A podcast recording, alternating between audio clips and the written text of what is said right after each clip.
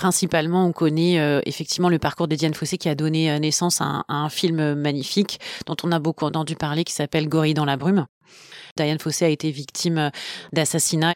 Elle est enterrée dans les montagnes euh, à côté des gorilles. Et euh, elle n'était pas scientifique du tout à la base. Hein. C'était une personne qui s'occupait des enfants handicapés en fait. Elle était passionnée par les gorilles à la fin d'une conférence qu'a donnée Louis Liquet, elle est allée le voir et elle l'a harcelé jusqu'à ce qu'il lui confie une mission. Donc elle n'était pas vraiment reconnue comme une scientifique par ses pairs jusqu'au moment où elle a passé son diplôme de primatologue. Mais avant ça, donc c'est une des premières personnes qui a commencé à nommer les gorilles à leur donner des noms parce qu'à cette époque-là, c'était très mal vu que les scientifiques donnent des noms, donc une preuve d'attachement à un animal euh, qui était juste en fait un sujet de recherche. Et en ayant cette approche euh, vraiment euh, très très humaine des gorilles, elle a fait des découvertes vraiment incroyables. Et s'il y a encore des gorilles des montagnes à l'heure actuelle, c'est vraiment principalement grâce à elle.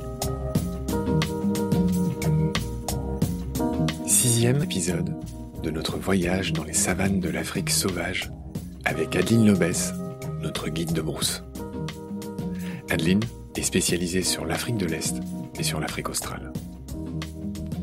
Dans cet épisode, nous faisons la part belle aux singes, avec les chimpanzés et les gorilles, en ouverture du bal des primates. Voyage en Afrique avec Adeline, chapitre 6, c'est parti. Salut Adeline. Salut Marc. Et on va enchaîner sur les chimpanzés. Donc les chimpanzés appartiennent comme nous à l'ordre des primates, à la famille des hominidés et à la sous-famille des hominines. Et on fait partie de cette famille, nous-mêmes. Le orang-outan est différent, il fait partie d'une autre famille. Et je voulais aussi dire que le chimpanzé se divise en deux espèces. Donc le petit nom latin c'est Pan, P-A-N. Pan troglodytes, c'est le chimpanzé commun et celui que beaucoup de gens connaissent, qui nous écoutent aujourd'hui, même qui s'intéressent pas à l'Afrique ou, aux animaux, c'est le pan paniscus, c'est le fameux bonobo. Est-ce que tu souhaites commencer par l'un ou par l'autre? Ben, le bonobo, on en a énormément parlé dernièrement. Euh, physiquement, en fait, il ressemble énormément au chimpanzé, sauf que de façon générale, il a la face plus foncée que celle des chimpanzés.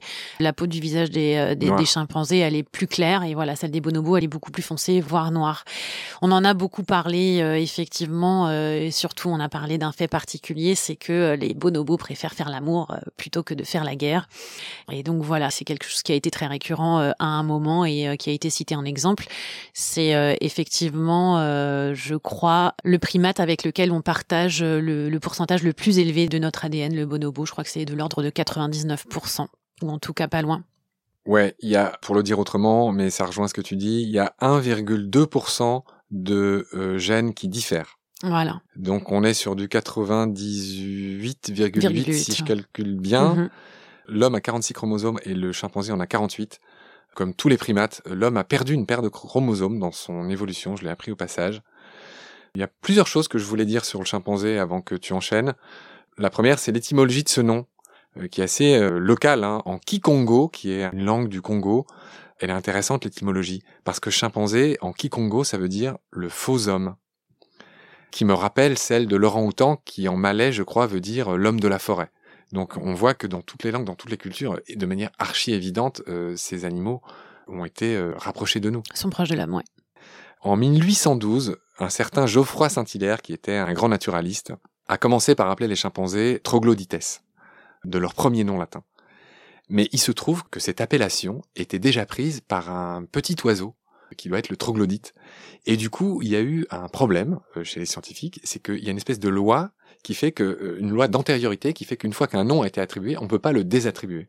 Et donc, ce n'est qu'en 1985 que le premier nom du chimpanzé est devenu Pan, P-A-N, et qui a remplacé Troglodytes, bah, en vertu de cette loi, euh, y a, dans toutes les sciences, il y a des lois, hein, et tu peux pas euh, débaptiser un truc parce que parce que c'est plus pratique ou quoi. voilà, ça, ça obéit à des lois. je l'ai appris au passage.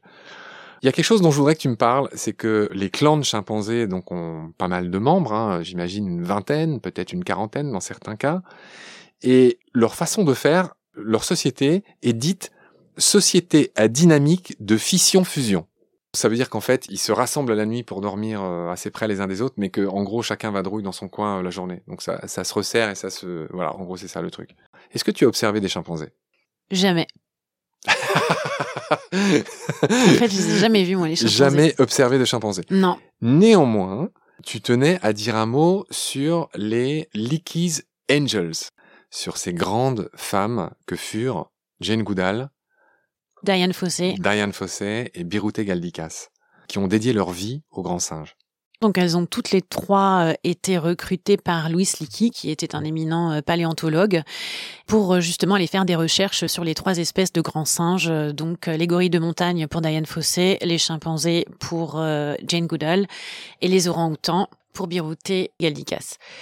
C'était en Asie pour le coup. Oui, tout à fait, effectivement. Donc moi, effectivement, je, je, connais un petit peu plus les parcours de Diane Fossé et de Jane Goodall. Jane Goodall, donc, qui est partie faire des recherches euh, dans le parc de Gombe en Tanzanie, et Diane Fossé, qui est allée euh, donc au Rwanda, euh, dans les montagnes, et qui a créé un centre de recherche là-bas, donc sur les gorilles des montagnes.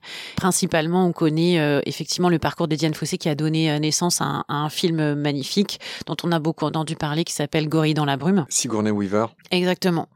Donc euh, vraiment un parcours de vie particulier. Et puis euh, malheureusement, euh, Diane Fossé a été victime. exactement, comme il y a eu une énorme vague de personnes protectrices de la nature et des animaux à ce moment-là en Afrique de l'Est qui ont été victimes d'assassinats. Elle l'a été, je crois que c'était en 89. Donc elle est enterrée dans les montagnes à côté des gorilles. Et elle n'était pas scientifique du tout à la base. Hein. C'était une personne qui s'occupait des enfants handicapés en fait. Elle était passionnée par les gorilles. À la fin d'une conférence qu'a donnée Louis Leakey, elle est allée le voir et elle l'a harcelé jusqu'à ce qu'il lui confie une mission. Donc elle n'était pas vraiment reconnue comme une scientifique par ses pairs jusqu'au moment où elle a passé son diplôme de primatologue. Mais avant ça, donc c'est une des premières personnes qui a commencé à nommer les gorilles et à leur donner des noms parce qu'à cette époque-là, c'était très mal vu que les scientifiques donnent des noms, donc une preuve d'attachement à un animal euh, qui était juste en fait un sujet de recherche. Et en ayant cette approche euh, vraiment euh, très très humaine des gorilles, elle a fait des découvertes vraiment vraiment incroyables. Et s'il y a encore des gorilles des montagnes à l'heure actuelle, c'est vraiment principalement grâce à elle.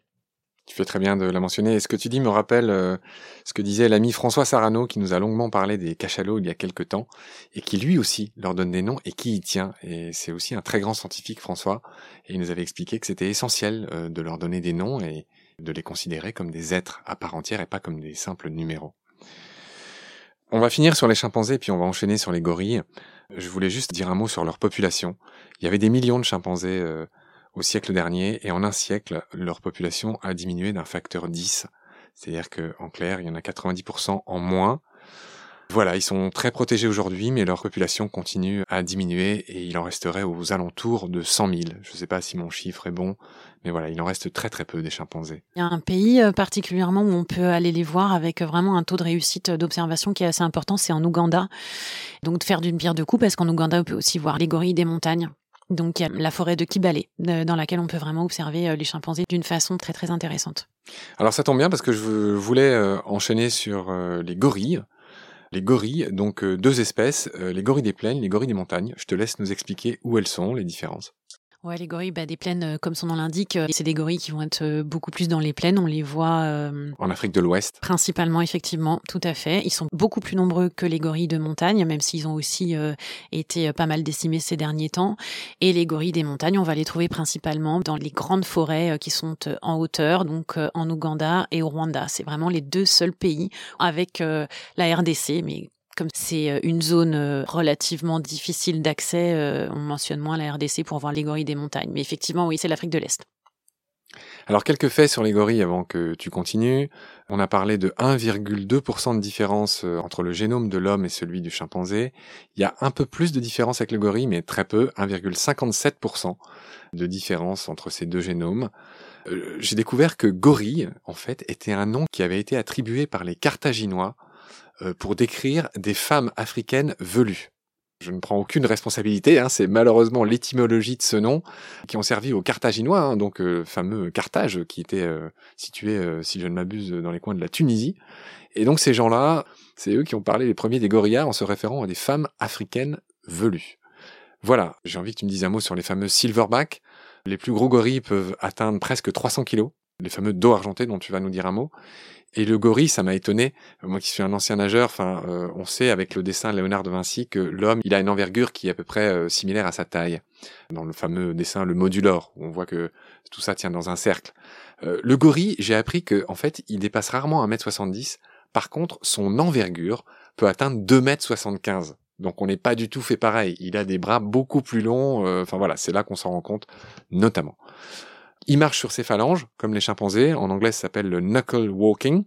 Et puis, mille choses à dire sur les gorilles, mais je vais te laisser le faire. Est-ce que tu veux me parler d'abord des euh, silverbacks C'est le, grand mâle dominant hein, qui, quand on va voir euh, les gorilles, en fait, souvent c'est celui qu'on voit en dernier, parce qu'on va observer donc une famille de gorilles. Il faut savoir qu'une journée de gorilles, elle est basique.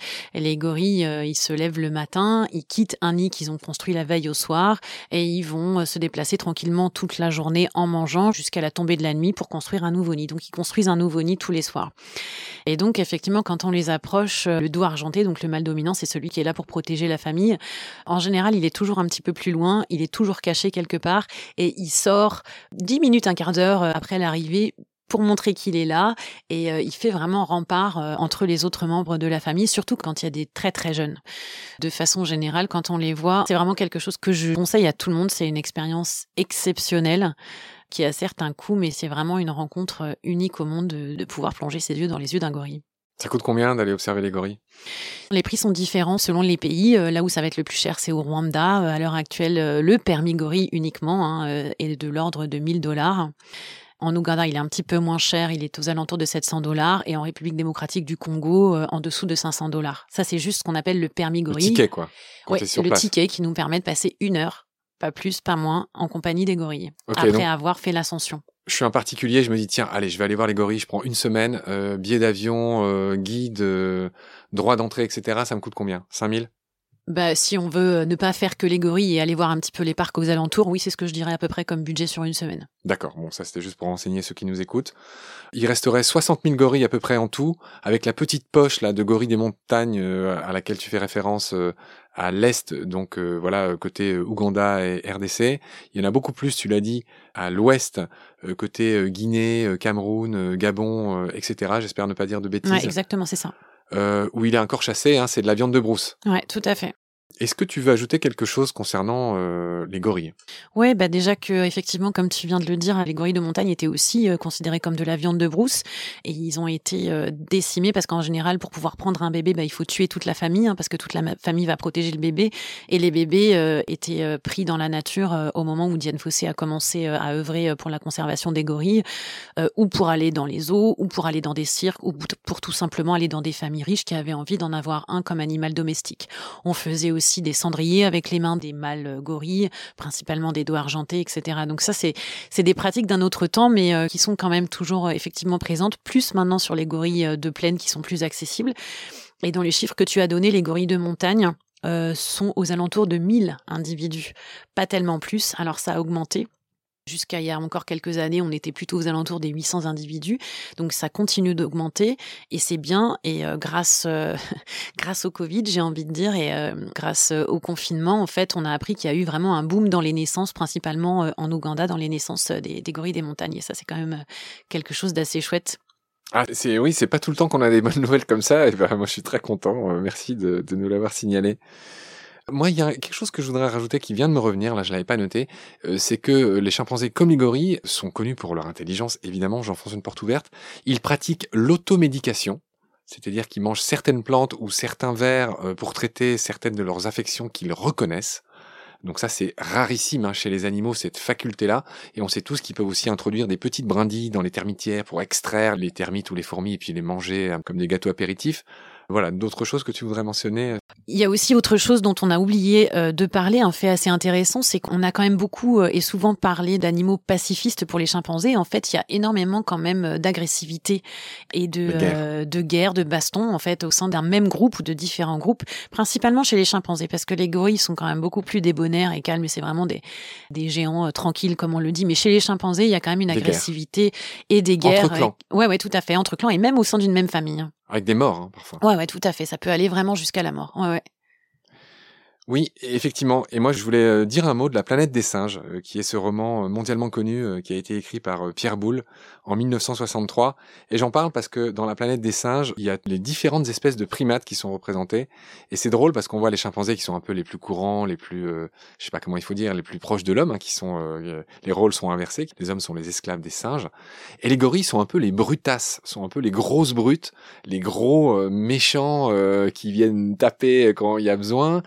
Puis c'est drôle, les intellectuels, c'est les orang-outans avec les petites lunettes là dans la planète des singes. Je voulais rappeler ça au passage, euh, cette espèce de d'interprétation qu'en a fait Pierre Boulle et puis euh, ceux qui ont fait des films dessus euh, me paraît assez assez étrange. Oui. On a pu voir euh, l'image des gorilles dans le film King Kong, et c'est pour ça qu'on a gardé effectivement cette image d'un monstre sanguinaire euh, qui pouvait euh, s'attaquer aux hommes ou même manger les hommes, etc. Donc, comme d'autres animaux, ils ont été victimes du cinéma. Je pense aussi aux requins avec les dents de la mer, bien évidemment, et ça a stigmatisé pas mal de choses. Mais c'est vraiment un, un animal tranquille de façon générale, vraiment les doux géants. Mais effectivement, il faut garder en tête qu'un dos argenté peut tout à fait charger et s'attaquer à un individu s'il sent que sa famille est menacée. Oui, tu as parlé de King Kong. Je voulais quand même rendre hommage à Peter Jackson, euh, qui a fait un beau King Kong en 2005, qui est un film magnifique. C'est vraiment un de mes films préférés. Le combat avec les deux, euh, les deux tyrannosaures, ou trois même, je crois qu'il y en a, est absolument incroyable. C'est une scène que je me repasse de temps en temps euh, quand j'ai juste envie de, de souffler. C'est vraiment une des scènes les plus incroyables du cinéma, évidemment, en fait, assisté par ordinateur. Mais j'en parle parce que c'est la première fois, c'est un des rares King Kong où les mœurs de ce grand singe imaginaire sont quand même assez proches de la réalité. C'est-à-dire qu'il est végétarien, le King Kong, y compris dans le film de Peter Jackson. Il est assez intelligent, assez paisible, il marche comme un gorille, il se comporte comme un gorille. Et donc ce film est assez proche de la réalité et je voulais souligner ça en fait. Et en plus il a le beau rôle, enfin cet amour avec cette actrice euh, interprétée par euh, Naomi Watts, une de mes actrices préférées. Et voilà, c'est un très beau film que je mentionne au passage à propos des gorilles. Ok, j'aurai le plaisir de te retrouver pour un nouvel épisode pour finir nos animaux euh, de la savane et de l'Afrique en général. Salut Adeline. Salut Marc.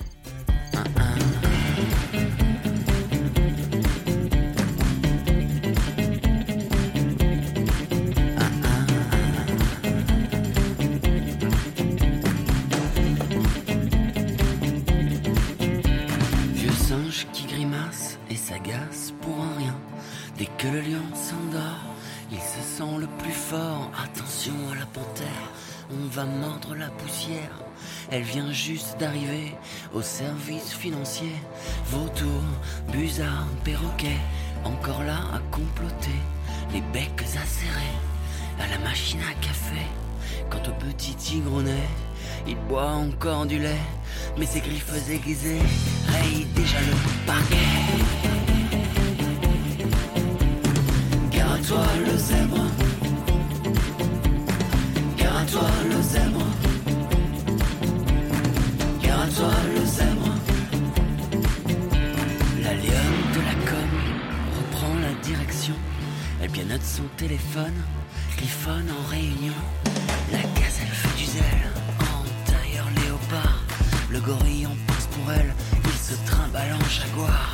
Les cafards au placard Laissent la place au guépard. La hyènerie aux éclats Dans le bureau du cobra.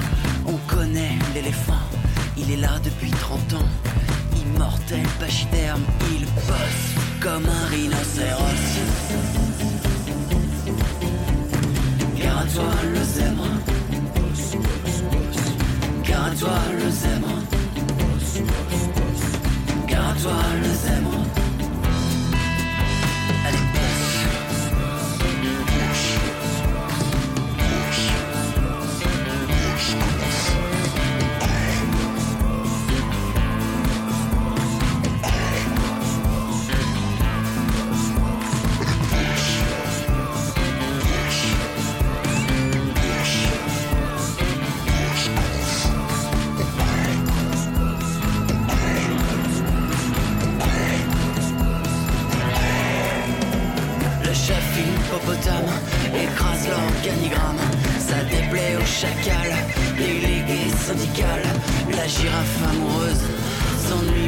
Le buffle la fait rêver, il s'attend au parking. Gare au caméléon de l'administration. Il change de couleur devant le directeur. C'est la guerre du travail pour le grand pélican. Son pire épouvantail, le gnou, le nouvel arrivant.